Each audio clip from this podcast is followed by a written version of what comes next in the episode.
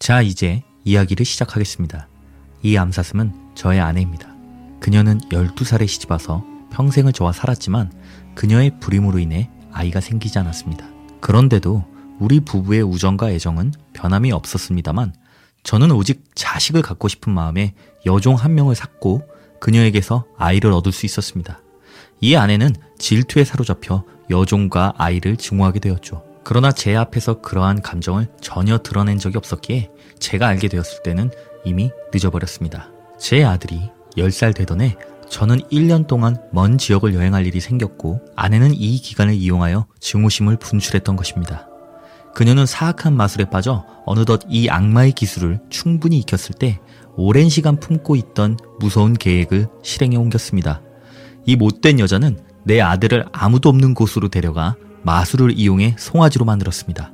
그리고 내 아들을 농장에서 일하는 종에게 주어 자신이 구매한 가축이니 여물을 먹여 기르라 명했습니다. 그녀는 이런 짓을 벌이고도 성에 차지 않자 아들의 어미인 여종을 암소로 만들어 그녀 역시 농장으로 보내버렸습니다. 집에 돌아온 저에게 아내는 여종은 죽고 아들은 사라졌다더군요.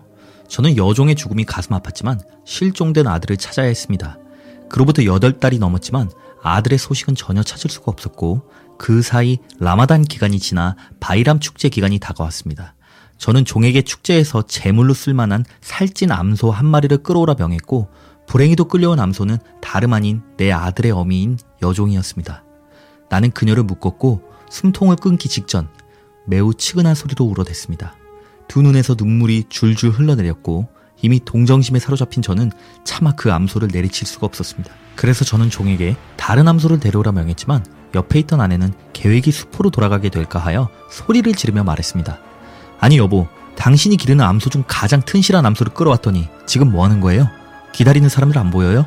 저는 아내의 말대로 더는 제사를 지체시킬 수 없었기에 동정심을 억누르고 치명적인 일격을 가하고자 손을 들었고 그러자 암소는 더 크게 울기 시작했습니다. 저는 할 수 없이 칼을 종에게 건네주며 말했습니다. 자네가 잡아주게. 일이 서럽게 우는 짐승을 보니 마음이 좋지 않군. 칼을 건네받은 종은 암소를 죽였습니다.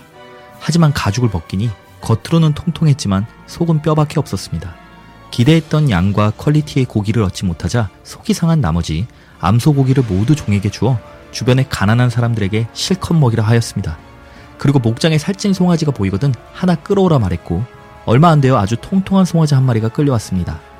그 송아지는 저를 보자마자 용을 쓰더니 목줄을 끊고는 제 쪽으로 달려왔습니다. 그 짐승이 내 아들일 줄은 꿈에도 몰랐지만 왠지 모르게 마음이 심히 흔들리더군요. 내 발밑에 무릎을 꿇고 머리를 조아리는데 그때 저는 그게 살려달라 애원하는 듯한 모습으로 보였지만 그 녀석은 자신이 나의 아들이라는 사실을 알리기 위해 가진 애를 쓰고 있었던 것이지요. 암소와 다르게 저는 도저히 이 녀석만은 죽일 수가 없었습니다.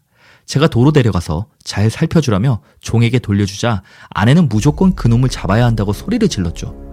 저는 아내를 구슬려 보기도 하고 진심으로 간청했지만 그 고약한 여자는 조금도 고집을 꺾지 않았습니다. 어미에 이어서 아들도 마무리하기로 했던 것이지요. 너무나 강력한 아내의 주장에 저는 어쩔 수 없이 그 뜻을 따라 칼을 집어 들고서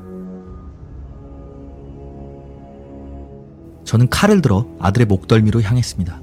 그러자 그 송아지가 눈을 돌려 힘없이 저를 올려보았고 저는 그 눈빛에 그만 칼을 떨어뜨리고 말았습니다. 저는 즉시 다른 놈을 잡겠다고 선언했고 그녀는 제 결정을 되돌리기 위해 별짓을 다했지만 제 결심은 확고했습니다. 그리고 흥분한 아내를 진정시키기 위해 저 송아지는 아직 어리니 내년 축제 때는 녀석을 꼭 잡겠노라 약속하였습니다. 다음날 아침 어제 송아지를 끌고 왔던 종이 저를 따로 보고 싶다며 찾아왔고 단둘이 있게 되자 이렇게 말했습니다. 제게 마법에 대해 조금 아는 딸이 하나 있습니다. 어젯밤에 주인님께서 저에게 돌려보내라 주신 송아지를 데리고 집으로 돌아가는데 딸아이가 그 송아지 곁에서 처음에는 웃더니 곧바로 울기 시작하는 것이었습니다. 무슨 일이냐 묻자 제게 대답하길 제가 웃은 이유는 주인님의 아드님이 살아계신 것이 기뻐서이고 운 것은 이분의 어머님이 이미 희생되었기 때문입니다. 이들을 짐승으로 변신시켜 놓은 장본인이 바로 그들을 끔찍히 미워하는 주인님의 부인이십니다. 오 정령이여, 제가 이 이야기를 듣고는 얼마나 놀랐을지 상상이 가십니까? 그 즉시 저는 종의 딸을 찾아가서 물어보았습니다. 내 아들을 원래대로 돌려놓을 수 있겠니? 그렇게만 해준다면 내 온 재산을 너에게 주겠다. 그러자 그녀가 대답했습니다. 당신은 우리의 주인이십니다. 그리고 지금까지 베풀어 주신 은혜로도 충분히 감사하고 있습니다만 아드님을 되돌려 놓기 위해서는 두 가지 조건이 있습니다. 저는 그것이 무엇이냐 물었고 그녀가 말하길 첫째는 아드님을 저의 남편으로 삼아 주세요. 둘째는 아드님을 송아지로 만든 사람을 제가 벌할 수 있도록 허락해 주세요.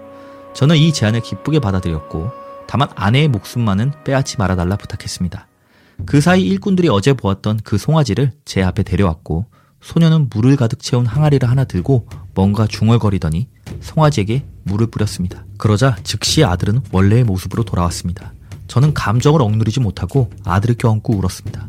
아들도 소녀가 마음에 들었는지 결혼을 받아들였고 결혼식을 올리기 전 소녀는 제 아내를 암사슴으로 변화시켰습니다.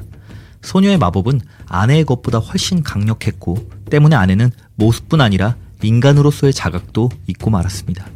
하필 암사슴의 형태를 택한 것은 저의 부탁이었죠. 아무래도 다른 짐승들보다는 보기 좋은 암사슴이 같이 지내기에 역겹지 않기 때문이었습니다. 몇 년 후 며느리는 세상을 떠났고 아들은 호라비가 되어 여행을 떠났습니다.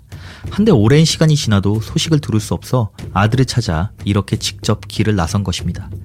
아내를 다른 사람에게는 맡기고 싶지 않아 직접 데리고 나왔는데 잠시 한눈을 판 사이 사라진 아내를 찾아 주변을 찾다 보니 아내와 똑같이 생긴 암사슴 두 마리가 함께 있는 것이 아니겠습니까? 저는 이 두 암사슴 중 누가 아내인지 구분할 수가 없어서 할 수 없이 이렇게 둘 다 데리고 다니기로 하였습니다.